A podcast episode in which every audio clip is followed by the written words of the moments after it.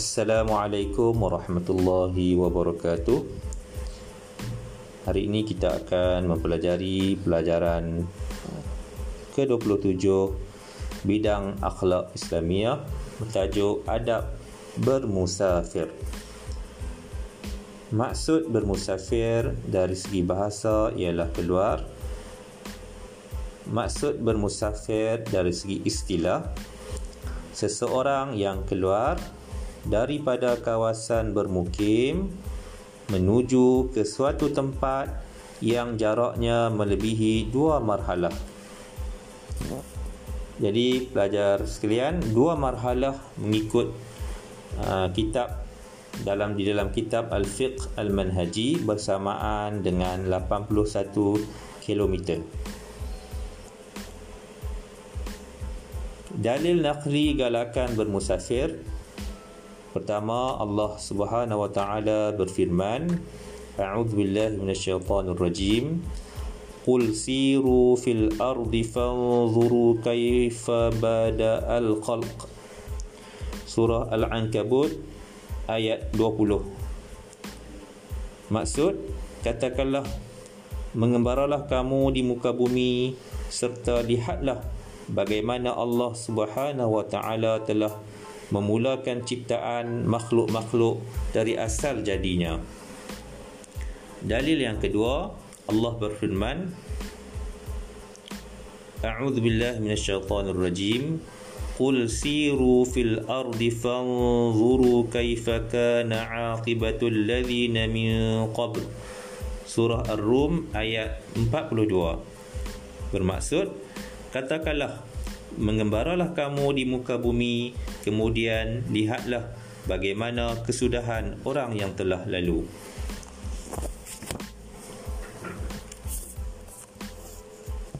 Adab bermusafir.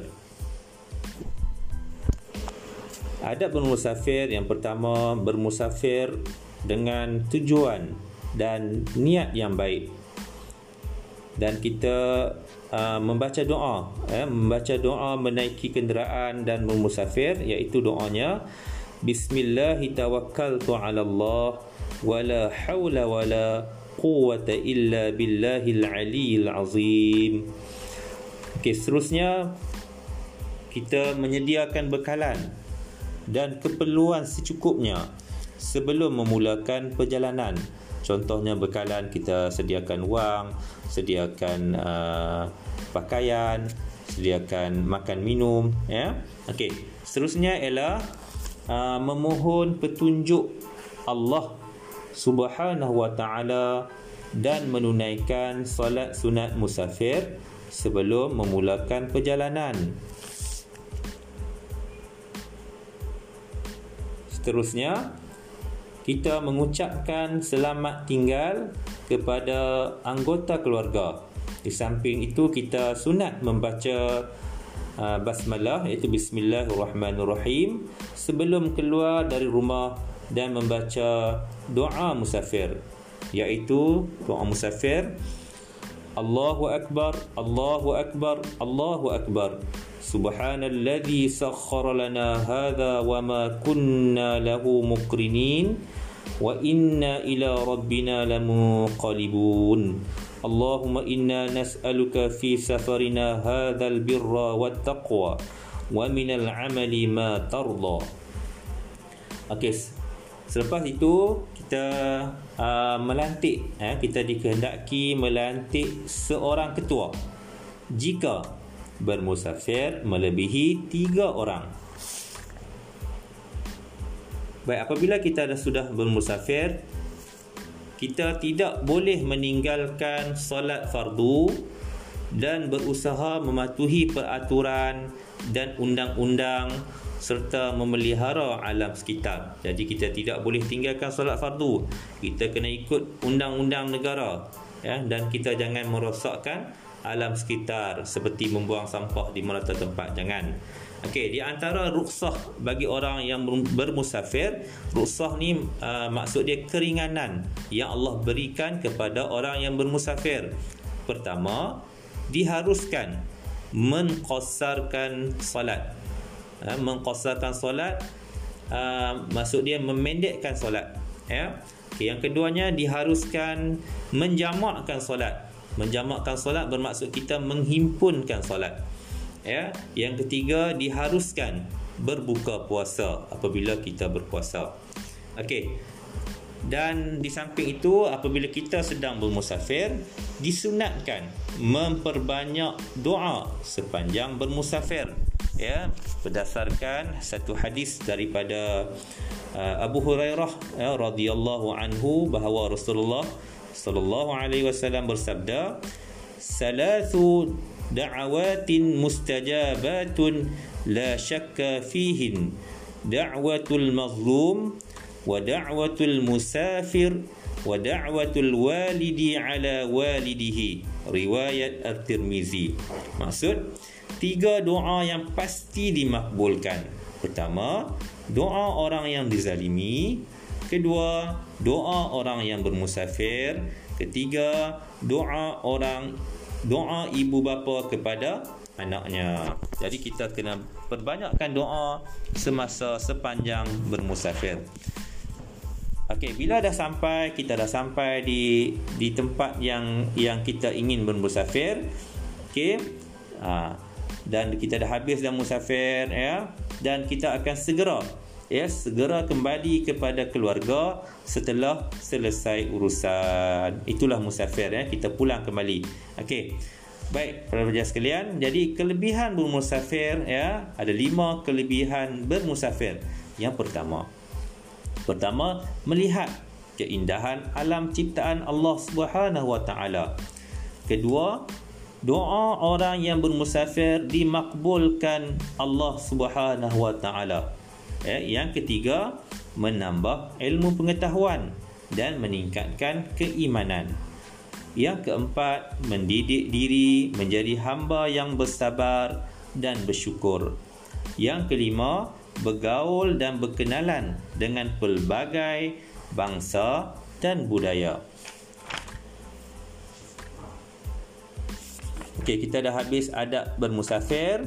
Kita akan pergi kepada hukum bermusafir. Jadi, dalam musafir ni ada lima hukum bergantung kepada situasi. Ya, ada hukum ada wajib, ada sunat, ada harus, ada makruh dan ada haram ya okey kita pergi yang pertama hukum wajib uh, hukum wajib ni uh, situasinya bermusafir untuk menunaikan kewajipan apabila cukup syarat. Contohnya menunaikan fardu haji di Mekah. Ya yang keduanya menuntut ilmu. Baik itu adalah wajib. Okey yang keduanya hukum menjadi sunat. Situasinya bermusafir untuk melakukan perkara sunat. Contoh, menziarahi Masjidil Nabawi di Madinah. Contoh lagi, menghubungkan silaturrahim. Okey. Hukum yang ketiga harus. Ya, hukum harus situasinya bermusafir untuk melakukan perkara yang harus.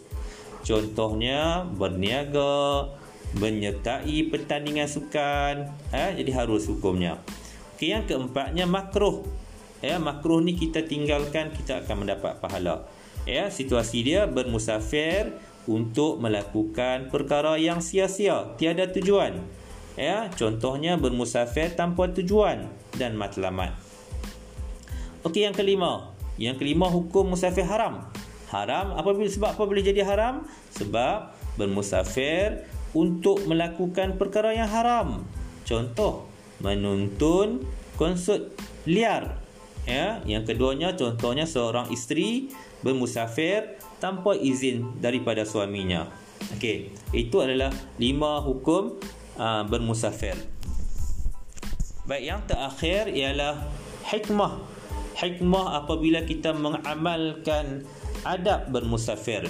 Yang pertama ada empat ada hikmah. Yang pertama perjalanan diberkati Allah Subhanahu Wa Taala.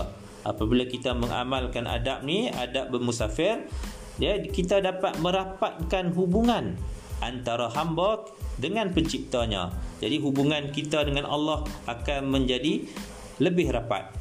Okey, yang keduanya memberi ketenangan hati. Ha, musafir yang dimulakan dengan doa dapat memberikan ketenangan kepada jiwa kerana pergantungan harapnya kepada Allah Subhanahu wa taala. Okay, yang ketiga, perjalanan menjadi mudah dan lancar. Ya. Sebab apa? Sebab ketua yang dilantik, ya. Ketua yang dilantik dapat melancarkan sesuatu perjalanan dan menyelesaikan masalah yang yang timbul. Okay, yang keempat, hikmah yang keempat mendidik jiwa lebih berdisiplin.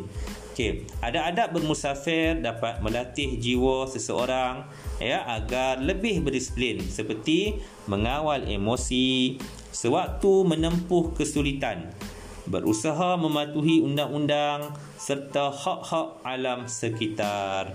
Okey, ha, itulah di antara hikmah uh, mengamalkan uh, adab bermusafir. Okey, ini adalah satu kata-kata daripada uh, Al-Imam Asy-Syafi'i telah menggambarkan kelebihan musafir dalam syairnya yang bermaksud.